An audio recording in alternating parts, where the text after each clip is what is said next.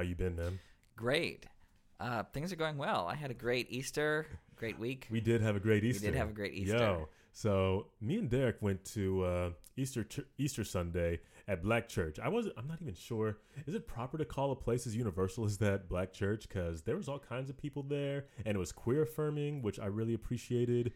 But like, it felt like a black church. Yeah, it's a historically black church, but there's Okay. a number of others. It's a black Um, church. But I still think it's black majority, it seemed Yeah. like.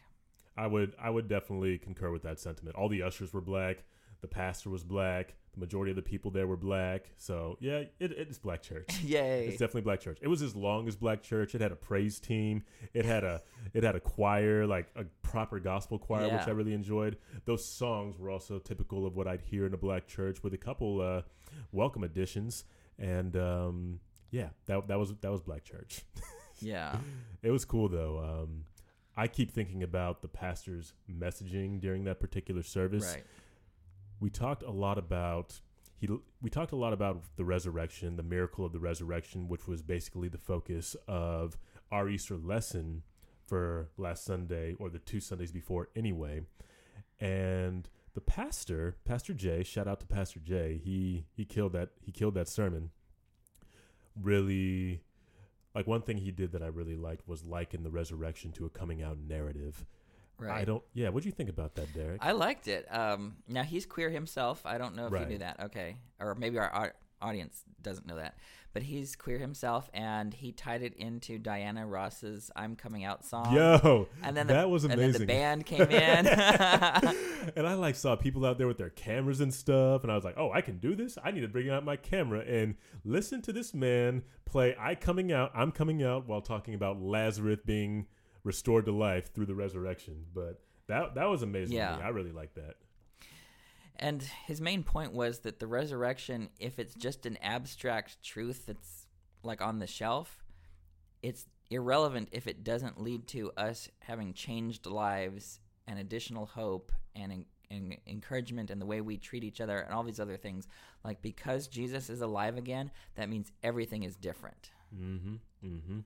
He was talking about what a gift every breath is as well, and I wish I would have written some things down from that. But he, in essence, said what I what I got from the sermon Mhm. anyway was in essence that until we have until we breathe every breath with the intention of a knowledge of the miracle of the resurrection, we are not living resurrected lives. Every breath truly is a gift. And you know, we talked a lot about he talked a lot about breathing and I kind of Mhm. missed you know all the all what led to that messaging, but ultimately the message that I got from it was we need to breathe intention to every moment of our life. Every breath should be an intentional attempt at life in Christ.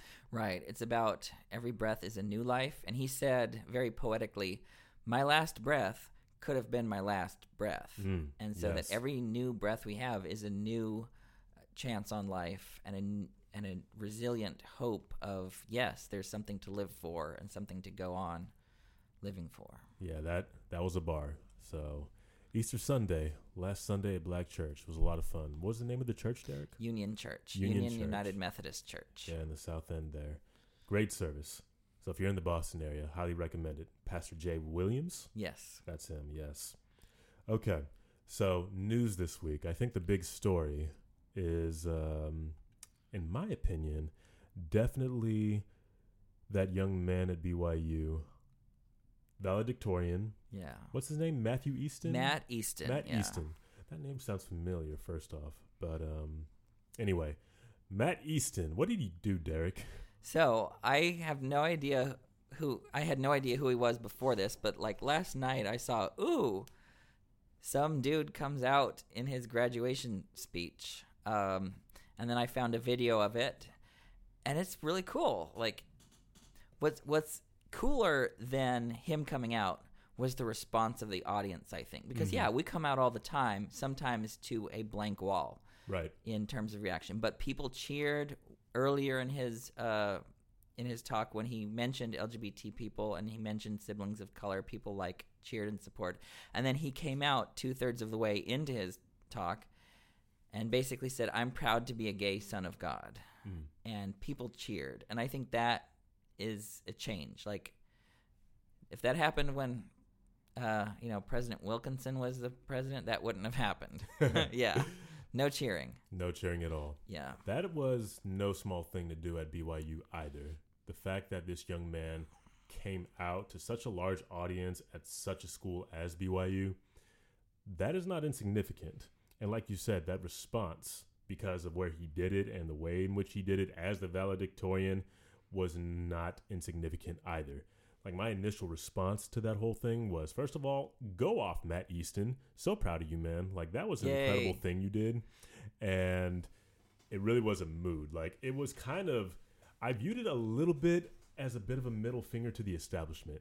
It was just Yeah. such a it was such an unapologetic affirmation of the existence of queer people everywhere in the Mhm. space of BYU because he went on to say after that that he knew that the things he learned at BYU would bless him and be able to allow him to exist in all kinds of spaces as a gay son of God. So he not only came out, but he affirmed the validity of his own existence and the existence of all other people in the LGBTQ community and the validity of their existence in a space like BYU. That was an incredible thing he did. He could have just came out, said, I'm gay, and been done with that. But no, he had to, and I appreciated what he did in making sure that he validated the existence and the experience of every other gay person at that university in that room. That was Right. an incredible thing. right. The thing is, even if just one person comes out, it makes the whole place safer Yes. because then others will know how how they'll be received or they'll realize I'm not the only one. Just one dissenting voice. I don't know if you're familiar with um, Asch's conformity experiments in the.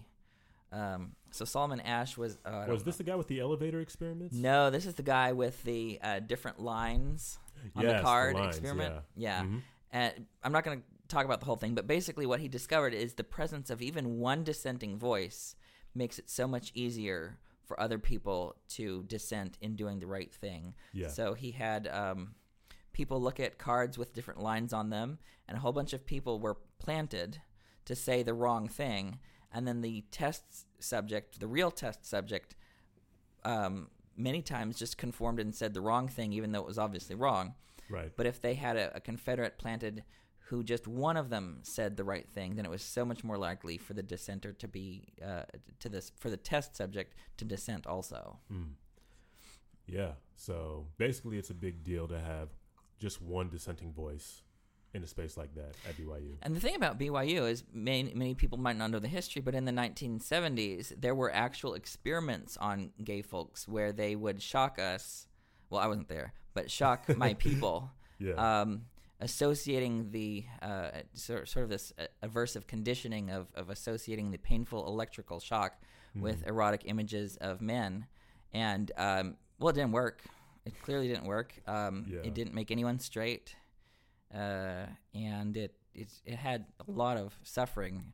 Now, in my case, what that would have done was condition me to just like electricity because there's nothing that will stop me from liking men. Uh, yeah. but but yeah, it's awful. Like this type of torture therapy has gone on under many different forms for the past few decades, and um, now there's conversion therapy of other sorts that we really need to resist as well. hmm Conversion, conversion therapy of other sorts. I did not know that new conversion therapy was becoming a thing. This is more than just physical torture at the. Yeah, now it's like, oh, if you do the right thing, you'll end up straight. Oh, those things. Okay. Yeah, Yeah, those. yeah. Yeah. that might be all we need to say about that. But you're totally right.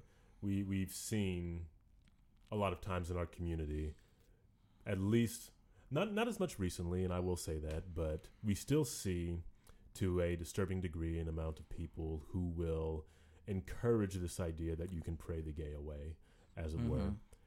And I think there's going to be less of those after what Matt Easton did, at least at BYU. The fact that this man, as a valedicto- valedictorian, did that, I mean, you know how people at BYU are. A lot of folks there, a lot of folks in the church even, still tie a decent amount of their sense of self worth to things they accomplish. So I'm not saying this is the most healthy thing, but I am saying that uh, since a valedictorian said it, people are going to think twice next time they think about validating or sorry, invalidating a queer person's existence Yeah. because that will supposedly you know make them better as a result or allow them to thrive more by invalidating their existence. This man, Matt Easton, who's the valedictorian, is proof that you can clearly be your authentic self and still thrive. And that he did that in front of a crowd that is not so inclined to think as much is significant. Right. Yeah. Anyway, that is one piece of news this week. Another piece of news new study. Religious couples report greater sexual satisfaction. Um, this is this is interesting. First of all, it should be noted that this study came out of BYU and Baylor. So Okay. I, I don't know if that's supposed to make me feel any particular kind of way, but for those of you who don't know about Baylor, Baylor is a Christian university. There's actually a lot of crossover in faculty from Baylor and BYU. A couple of my professors at um, a couple of my professors at BYU either taught at Baylor or went to Baylor. But um, yeah, they what did they do? They did a test on 1,300 couples ages 18 to 45 that are published in the Journal of Psychology and Religion and Spirituality. And the study centered on whether couples considered their marriage sacred and how that view impacts the satisfaction with their intimate interactions. So, the basic conclusion was that religion is one of those things that will help people improve their relationship. Mhm. And as a result of having your relationship improved, a natural by- byproduct of that will be better sex. So that Mhm. makes sense to me. It's just not something I guess I saw coming. Usually I hear a lot of, and this will go into the next piece of news here, but usually a lot of the stories I heard growing up in the church, or a lot of stories I heard from people who grew up in the church, when it comes to sexuality, there's either a lack of knowledge, a lack of willingness to talk about it, or there's a lot of negative experience. That could just be what I've chosen to expose myself to or what I was exposed to. But based on that alone, I simply was not inclined to believe the conclusions of this study. Mhm. I don't know, man. Well, I haven't I haven't seen this study, so this is the first I've heard of it. But I have so many questions about their methodology. Like, is there did they take into account people like raised religious and then now they're not? Because Hmm. that could change a lot of things versus people raised in a non-religious household. Mm. Um, and it, depending on what the religion is, what is their access to, um, you know, facts about sexual life? Uh, because I imagine, so part of what I've heard is that many people, if they grow up in a sheltered environment, like don't know how their bodies work or don't know how their partner's bodies work. Mm. And unless someone gives them that information and says, yeah, it's okay, um, then they don't have a good sexual uh, relationship Mm. in their even even in, in a marriage, right? Some of these people are told maybe at BYU that oh, if you do all the right things, save yourself for marriage, and then you get married, it will automatically be good sex, and that's Yeah. not true. It's not. So I'm just curious what what groups uh, did they study? Was it just LDS people? Was it people of all religions? Um, how did they compare um, to people who are raised not religious or people who were raised religious and then left it? Um, Mm. All these things can make make a big deal. I agree. I agree. I'll have to check into that. But uh, I believe, at least from what it says in the study, a lot of these people are still, these are just regular Christians. Like there are some LDS people in there, I would assume. But a lot of those folks are, all these folks are religious or identify as actively religious. Mm-hmm. So something to consider.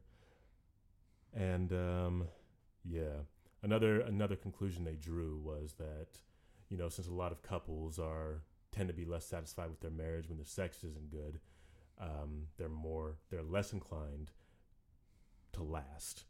So another thing they were trying to say was that since religious Mhm. people's Mm-hmm.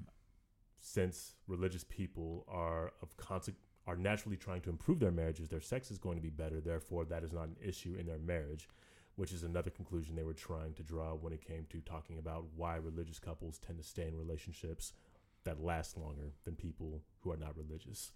So, did you hear Sister Wendy Nelson's talk from a few years ago about the differences between worldly sex and like what was it? Worldly sex versus marital religious intimacy. And basically her premise was This wasn't at conference, right? This was like to single no, adults somewhere. This was somewhere else. It wasn't at conference. Yeah, I think I know what you're talking about because I remember having a little bit of an argument with a friend about it, uh, just about this idea of inviting the Holy Ghost into the bedroom, which just hit my ear wrong. I don't know. I just was not ready to hear that, but yeah, But now, I I don't. I actually do agree that that um, if what you're doing you're ashamed of, um, then the thought of the Holy Ghost being there will probably make you feel weird. Mm. But if what you're doing you're not ashamed of, oh sure, like bring the Holy Ghost. There's gonna be a party, right? because if it's not wrong, if it's not, it's not like something you're sneaking and doing. It, like her point was, if you're a married couple and you bring in the Holy Ghost, it makes it better. And like, yeah, if you're not sneaking around, it's not like it's not about the sneaking around though. It's just, it's just, I don't want nobody watching. You know, like that is, that is all I'm trying to say. well, it was just a weird idea to invite a third party into into the act of intimacy. Like maybe my mind is just not in a place to hear that, but well, I, I don't know the way I she mean- worded it. yeah, I I get it. There's people might feel icky, but Mm, but part of it is is infusing it with actual meaning absolutely, and relevance. Because if you can that say if you can say that this act is is a sacred and holy spiritual act and that we are justified in doing this and we're doing the right thing and we are fulfilling our obligation. So i should tell you this was really weird. I was teaching a gospel principles cl- now i don't know how. There was by some miracle they let me teach gospel principles.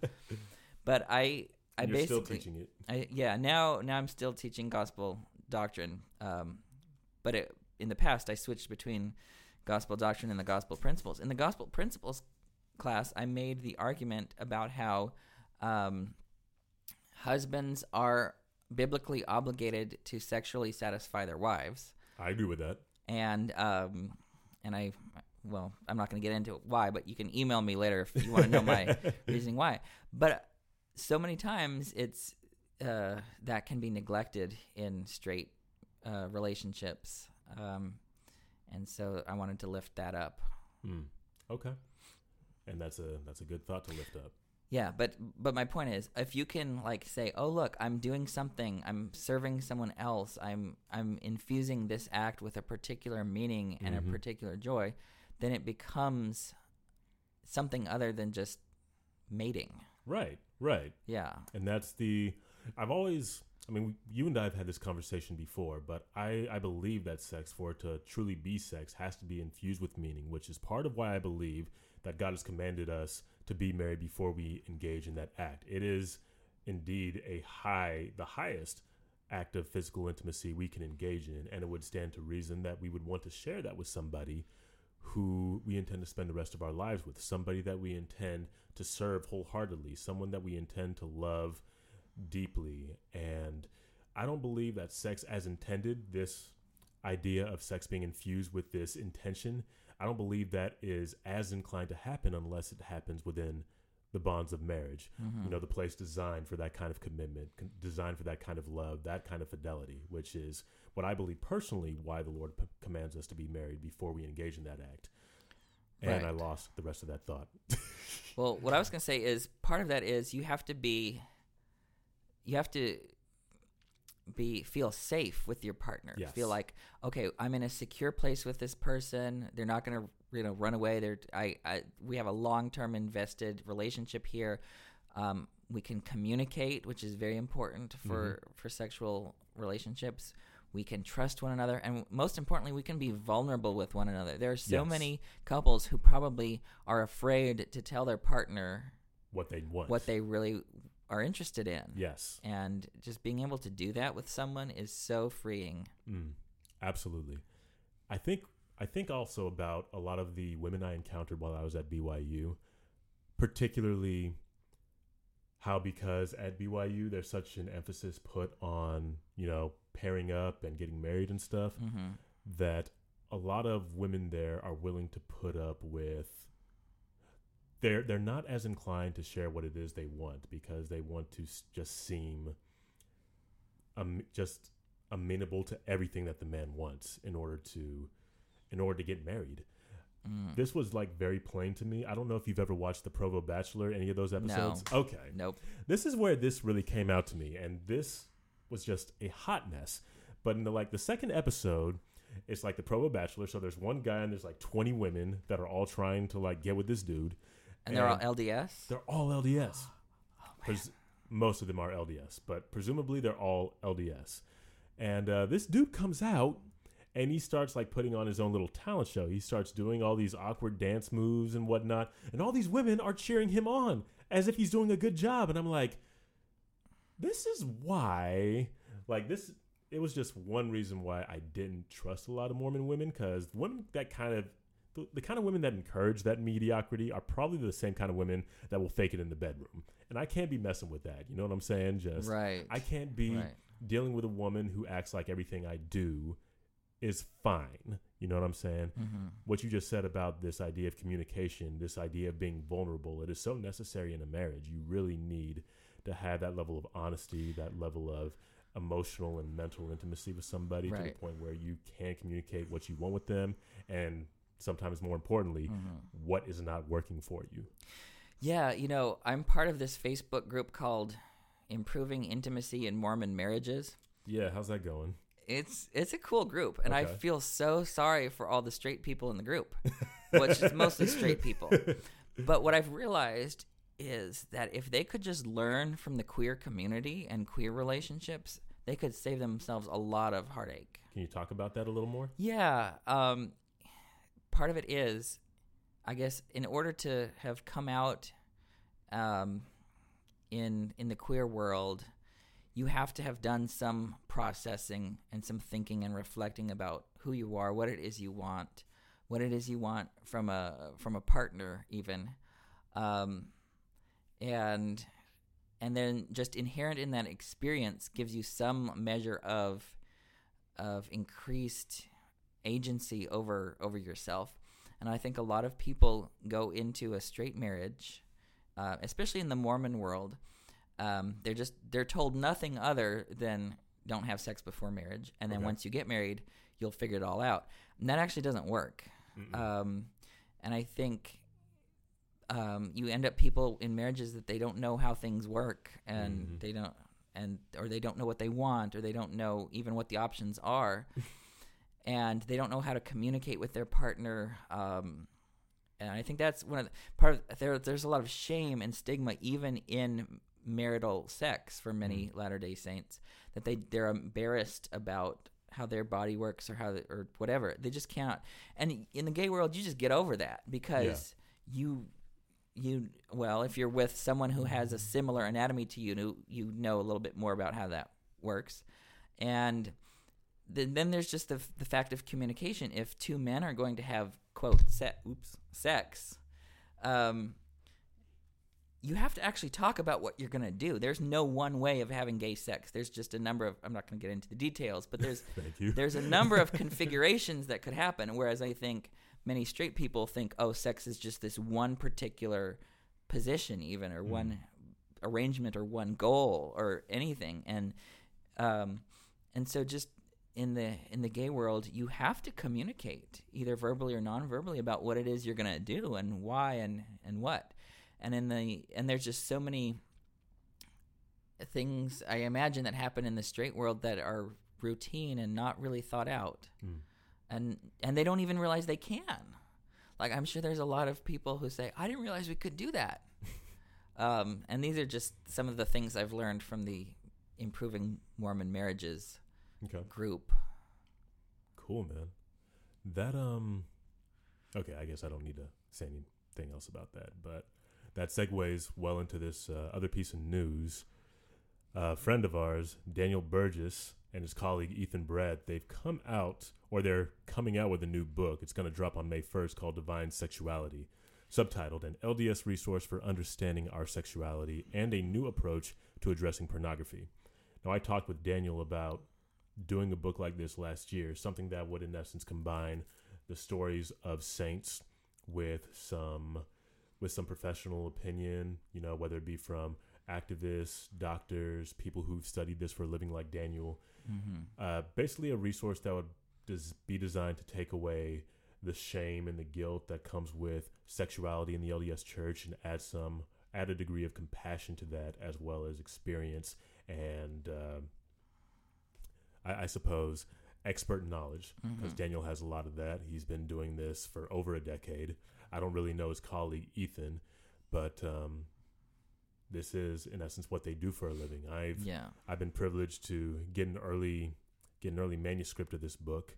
Um, not I've only read you know the introduction and the first I suppose first two or three sections, but I'm really liking what I'm reading just based Mhm. on what I know about Daniel and the kind of person he is. Just there's a ton of compassion in this book, and I really like this mix of. I mean, you're going to talk about the gospel anyway in a book titled Divine Sexuality, and both Daniel and Ethan are LDS. So I I would rightly expect them to bring an LDS perspective into Mhm. that, to quote scripture, to talk to quote general authorities. But this really I really wish I had a resource like this when I was coming up, when I was younger, because just in these first few pages, there's so much compassion and there's so much knowledge being dropped that help that would have helped, you know, 12, 13 year old me come to terms with the things that I was feeling as a young man and feel less guilty Mhm. about them. Probably my life would have been a little bit different had I had this knowledge back then, which is one reason why I'm so so excited for this book to drop. Yeah, I don't. I knew that this book was coming out. I just haven't seen it yet. Um, I do know Daniel personally. He and I have got have had a lot of conversations over the past few years. Um, I'm real curious as to how he addresses orientation and gender identity. If he does so in this book, um, I I don't know if he does. Uh, but part of the thing is, like, straight people wouldn't even know they had an orientation if it weren't for us Correct. queer people, and so there's a sense in which we've we've uplifted that conversation, um, and and just get, giving people accurate information about the real world and also accurate information about our doctrine because there's a lot of folklore and a lot of other sort of folk teachings that get passed around um, that that aren't actually true and Yep. aren't even part of our official doctrine And those go in Um, there too. like the it, were you, on your mission did did you hear this uh this horrible folk teaching that the harder you work the hotter your wife will be Yep. Yep. well see that's the type of stuff that damages people's sexuality because like w- yeah it can lead lead to problems later because then later in their life people will will wonder like yeah you know but i mean at, at the root of it is this misogyny of oh if i work women are a prize to be won and the harder i work the better and that's not at all like each individual woman has worth on their on her own dignity and it's it's it's unrelated to those things and so just all these folk teachings can really damage people um, especially people feeling guilt over um, natural and normal biological processes um, and and how the how our uh, how those things work Mm. people can easily feel guilty about them and then that messes things up and yeah Yeah, yeah. So really looking forward to this book coming out soon. Again, it's called Divine Sexuality. It's by Daniel Burgess and Ethan Brett. It's gonna hit the shelves at least on Amazon May first, and it looks like it's only gonna be selling for like ten bucks. So get yourself a copy. Get yourself some Mhm. sexual intelligence. Highly encourage it. You got the headphones on. How did that sound when I said that? great yeah awesome. Awesome. yeah All right. So I think that's it for news. So we're going to go ahead and move on to the Come Follow Me manual. And this week, it was basically the parable of the Good Samaritan. Yeah, I really only wanted to say one thing about the parable of the Good Samaritan because we've, you know, people know this one very well. But what Yeah. they probably don't realize very well is what it says about labeling identities. Mm. Because Jesus is the one who surprised people with with saying the word Samaritan, and he clearly names the third uh, person as a Samaritan in the parable, and then he asks the uh, the lawyer, who was it that showed mercy on him? And the lawyer was the one who refused to name the identity. Hmm. He said, grudgingly probably, because he couldn't bear to say the word Samaritan, he said, the one who showed mercy on him. And for all those people who say, well, you can't identify as gay, or you can't identify as black, or you can't identify as whatever identity is most relevant to your experience at that moment, here's Jesus saying, yes, your these labels matter, Mm-hmm. and it's the um, the the people that are on the wrong side that refuse to use the labels. Yeah. Uh, and obviously, that's something the queer community gets hit with a lot. They want to say, "Oh, you're not queer. You're just a straight person with a willpower problem, or you're someone that's straight and you're afflicted with with same-sex dr- attraction, Mhm. like it's an affliction. It's not." um, I just find find that so so precious. And in in the um, in the Greek text, the word for Samaritan is the first word in the sentence Mhm.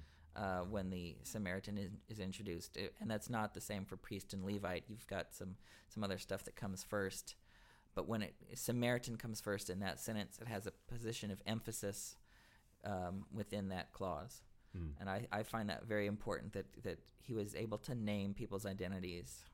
Okay. This time that I read through the lesson or, you know, took time to go through it, I thought about the priest and the Levite in particular. Like, we, we Mhm. know the story of the Samaritan. Uh, first couple thoughts that came into my head with the Samaritan was simply the fact that Jews and Samaritans didn't get along, which I Mhm. think is one big thing that people take away from from the parable of the Good Samaritan. But I was thinking about the priest and the Levite in ways that I might be like them when it comes to my brothers and sisters.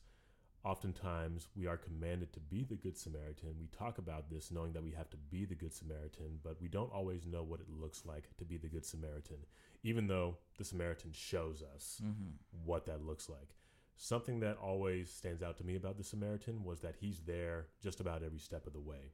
From coming upon him, Mm-hmm. pouring oil and wine in his wounds, taking him to an Mhm. inn, staying with him at the inn, and then making sure that if he can't be there, he makes sure that he has that the Samaritan that you know the the person that he that's hurt, make sure that he has what he needs if he can't be there Yeah. and that's that is that is what I, I believe being a Samaritan is. It's being with somebody for as long as you can, every step of the way, using whatever means you Mhm. can to make sure they are, you know, healed, nursed back to health. And where I was thinking about the priest and the Levite was um, this incident that happened at BYU not too long ago. I think this was actually in the last year a friend of mine told me about she was walking on BYU's campus, walking through the dorms, and she saw a Confederate flag displayed in someone's window. Called the honor code office because, of course, no one else had, and she wasn't immediately taken seriously. Now, I know that people in that particular area of BYU's campus walk by that window all the time. It's not exactly a hard to miss thing. For one thing, it was a Confederate flag. For another thing, it was on the walking path in plain view of anybody who walked by it. That no one said or did anything was, you know, a pretty disturbing thing to me. Now, I understand why the priest and the Levite would have passed him by. First thing I'd be like is, okay, got nothing to do with me. I'll be on my way. Or like the second person who walked upon him, you might look upon it and be like, that's sad. That is just terrible. On with my day, you know? yeah. Just that is, I, I feel like people do that second thing all the time. Mhm. They will acknowledge how bad something is, or they will acknowledge the questionableness of a situation, but they don't step in to do anything about it.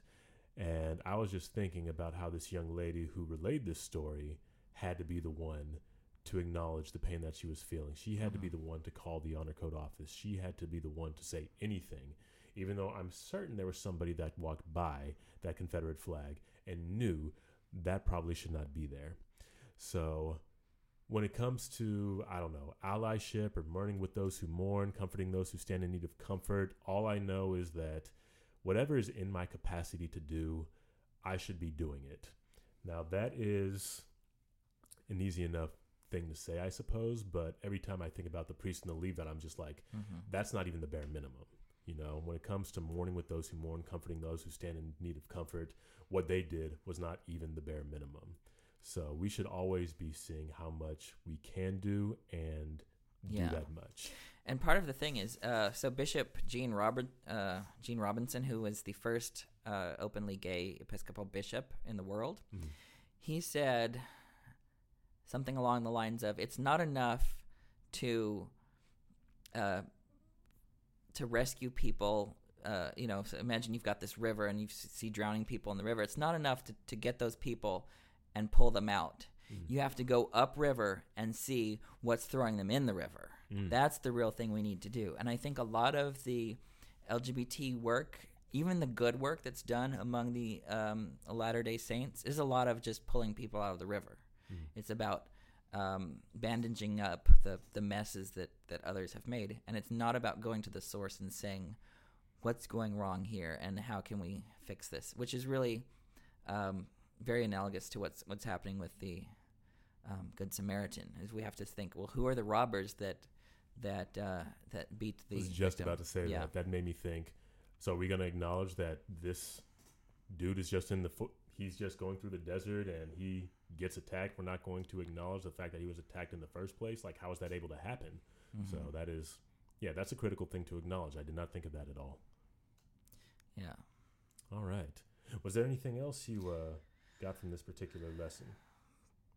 Nope. All right. No. Um, one more other thing I, I feel like is worth mentioning, simply because this is a lesson I am still learning and I'm trying to learn, is that uh, we must be willing to forgive others in order to receive forgiveness, and that is a uh, it's a really hard hmm it's a really hard thing for me to do, man. Like, th- this is where we learn about the 70 times 7 thing. And I was thinking about that. Ah, gosh, I don't even remember why I was thinking about that this weekend. Okay, this is what happened. I was hanging with a friend, and um, she relapsed. I'm not going to get into too many any details of her addiction, but she was like super down about, you know, where she was as a person hmm and we had a brief talk about what the atonement is, a brief talk about so long as we are trying, we are able to access the power of the atonement. We are not any less worthy of love, any less worthy of blessings simply because we mess up. So long as we are willing to get back on the covenant path, that buzzword again, and keep pushing forward, Yeah. then we can be forgiven and we should be forgiven. The lesson that we are to take from that is that we have to forgive as our Father in heaven would forgive if we are to receive that same grace. Right. So this is something, you know, I thought of a lot when I was with that friend. This is something I think about a lot for myself.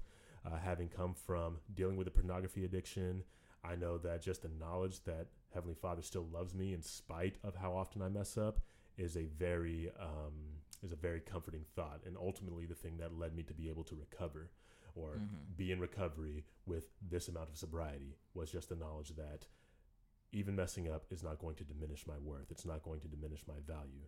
And because I've been extended that grace, it is my obligation to extend that grace to others who trespass against me. Mhm. And one more thing that's worth mentioning Jesus did not literally mean 70 times 7. He was just trying to communicate this idea Yeah. that you have to keep forgiving people Right. because a lot of us are going Yeah. to mess No up. No limit. Yeah. Yeah, there's no limit to how many times you got to forgive your brother because there's no limit to how many times our Father in heaven is going to forgive us. Right. That's all. so, yeah, if there's no other thoughts about um, No other thoughts about that. I mean, All I just have one thing for the prayer roll, and that's all I have. cool, I, got some from the prayer roll as well. So, we're going to move on to the prayer roll. Derek, who are you putting on, man? Okay, so I'm putting Dan Peterson. Um, he's uh, a, a scholar. Um, his his main f- field is Islamic studies, um, and a lot of the stuff he does on on that level is is pretty decent, right? Okay. It, it, it's a somewhat conservative understanding of, of Islam, but uh, but he's but so he talks. He has this blog. Did did you read his blog post? Did you send it to me? Because if you sent it to me, then I read it. This is the one that basically compared gay activists to Nazis. Yes. Okay. Okay, yeah. Yeah. Okay, so so there's all Talk sorts of problems, or all sorts of problems with that, especially in part because the real Nazis were anti-gay. They put my people in in concentration camps, um, not to near the the, sa- the same as as the uh, the Jews or the Romani, but um, but yeah. So here's the situation. Mm. Apparently, the Classical Association of the Middle West and South, which is this uh, academic um, uh, society for classicists, was going to have an academic conference at BYU. And then some people said, hey, wait a minute, that's not very appropriate. Now, if you don't know anything about classicists, they're basically all pro gay because they study, uh, you know, Greek and Roman literature, culture, society, and they realize, look, they know things about contextually rele- uh, relevant facts and you know how just knowing one other culture other than your own helps you dethrone a lot of prejudices and assumptions about the way things are um, and so the classicists are all i'm assuming pro-gay Mm. and many of them are gay themselves and they decided hey wait a minute maybe we shouldn't have this conference at a place like byu and so eventually they they uh, the leadership retracted retracted this um, plan. Um, I think BYU must have invited them uh, to have their conference on campus, and then they declined that invitation.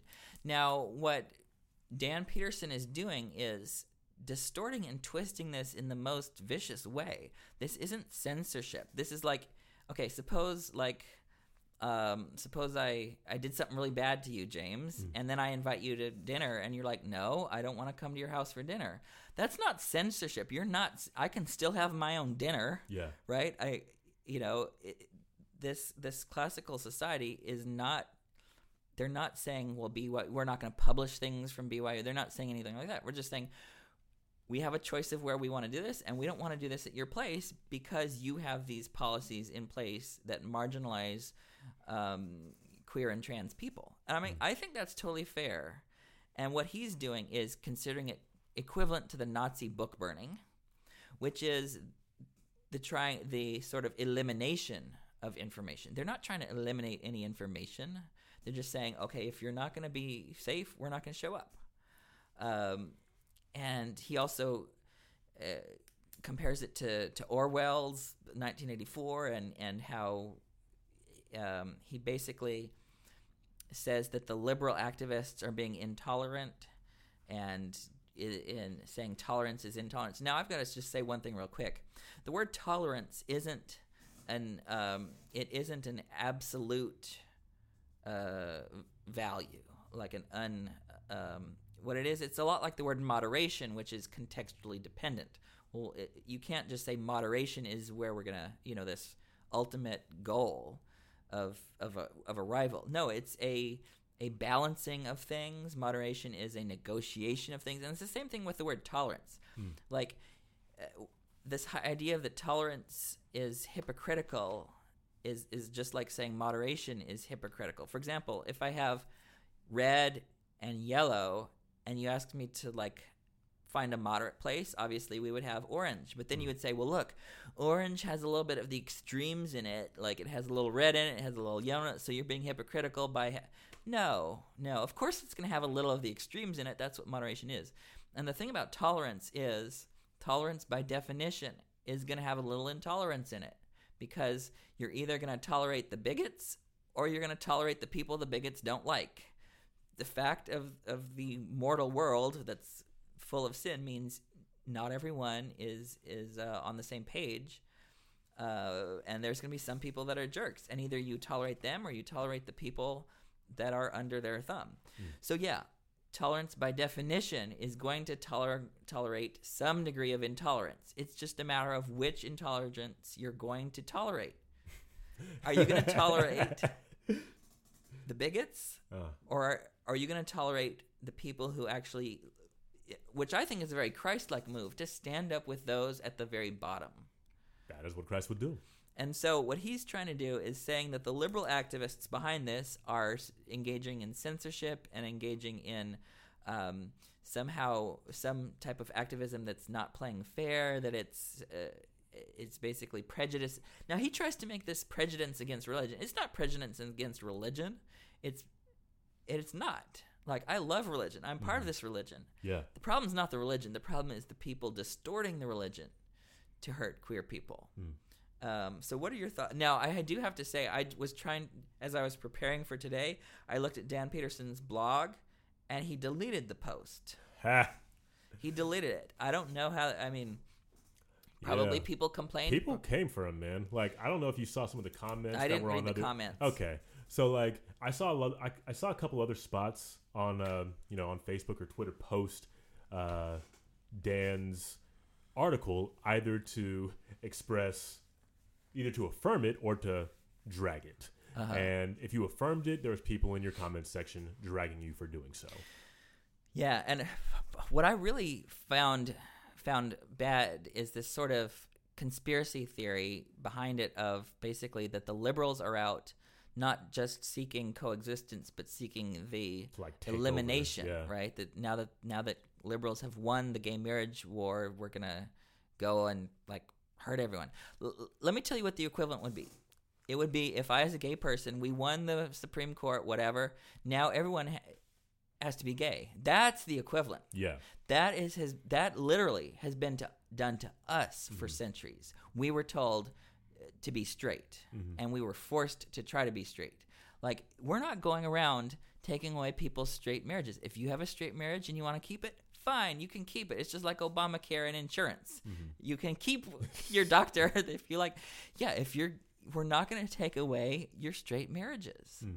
All we're saying is everything that you assume as part and take for granted as part of a full human life we won't, we we have we have the right to that too. That's all we're saying. What you consider a full human life we should have as well to be with our, our so we're not trying to eliminate straight people. I mean i love straight people because they have lots of gay kids.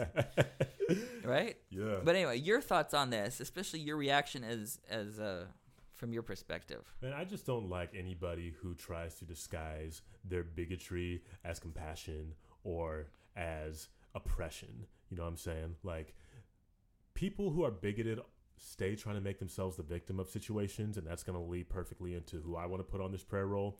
But I just wanted to say that this is nothing new. This is an old move that bigots use.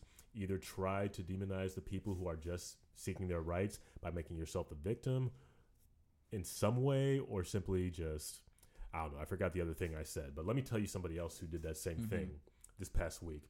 I don't know if you heard this story. I feel like there are a bajillion thought pieces online about it already. But um, at Howard University, which is like the HBCU of HBCUs, and if you Yeah. don't know what that is, HBCU stands for Historically Black College or University.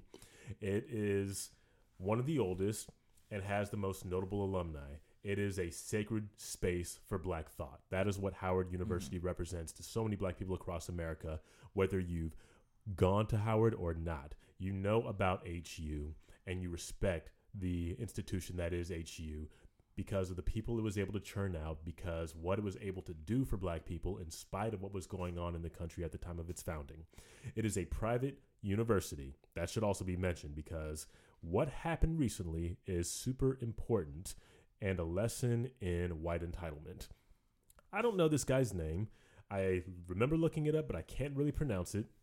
But this is what's been happening at Howard University. More and more people have been using the yard, which is an extremely sacred space at Howard University. Like if when you say the yard, it's an open like quadrangle that's there at Howard University where students congregate for whatever mm-hmm. reason. You know, they're just trying to chill, they're just trying to do some work, they're trying to like socialize. The yard is where you go to do that. The yard is where a lot of events happen. At the beginning of the school year, the yard is the hottest place to be. That is what the yard is.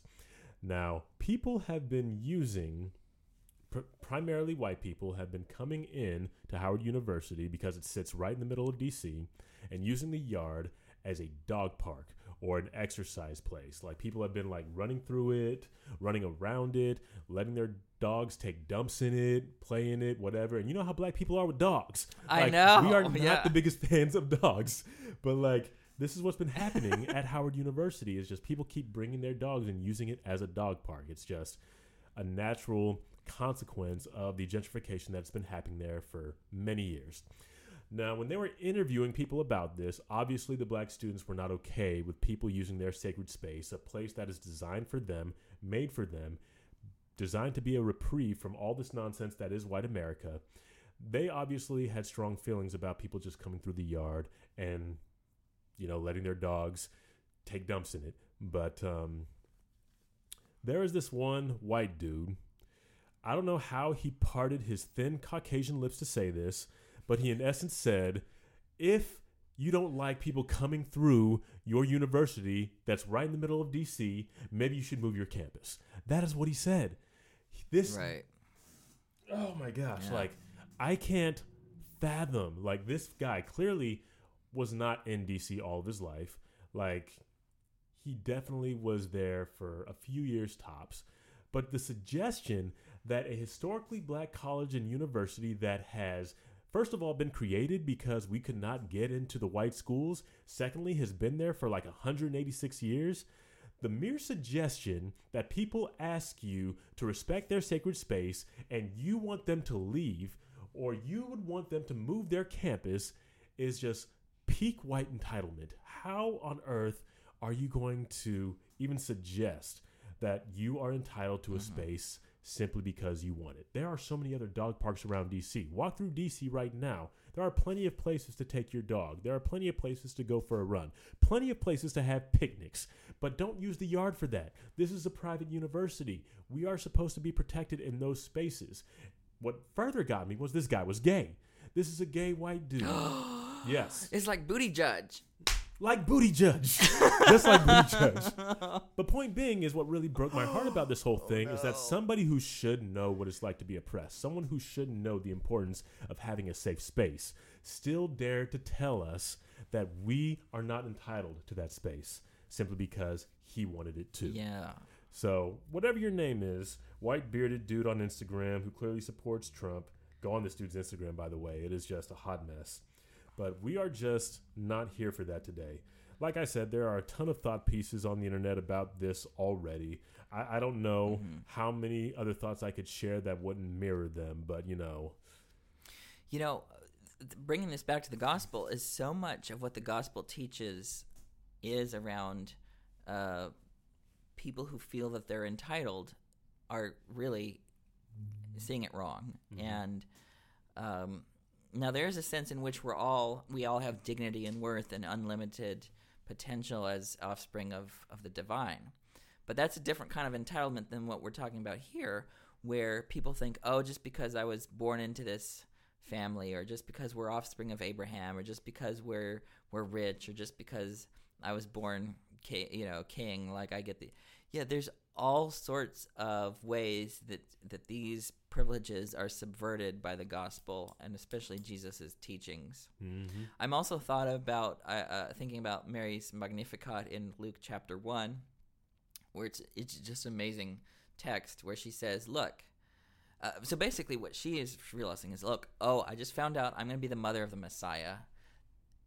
He, he choosing me, a poor um, woman from being an oppressed Jew in Galilee, under the Roman occupation, choosing me."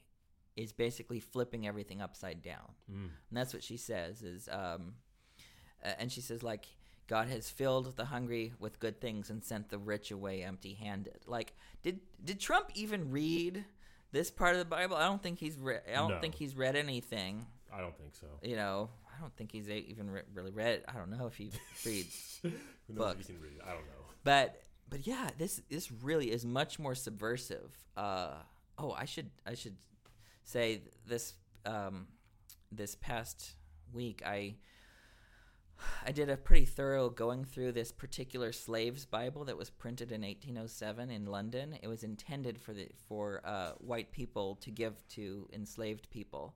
Um, and get they left out a lot of stuff in the slaves bible they left out the exodus narrative they left out um, so many different things but they did not leave out the, the magnificat in luke chapter 1 i'm like do you realize what that says and how subversive that is um, and it's uh, it is definitely very interesting what they left out and what they kept in the slaves' Bible. Hmm. Quite interesting. Quite interesting. Anyway, I'm getting angry as I'm talking about this. I'm supposed to be praying for these people, so I think uh, that is all we're gonna say about this gentleman in DC. This is all we're gonna say about Dan Yeah. Peterson. Plus, we got to get to this concert. Yeah, Yeah. yeah. So that is another episode of Beyond the Block. Thank you everyone for listening. Hope you like the new sound. Yeah. We'll see you next Thanks. week. See you next week. Bye.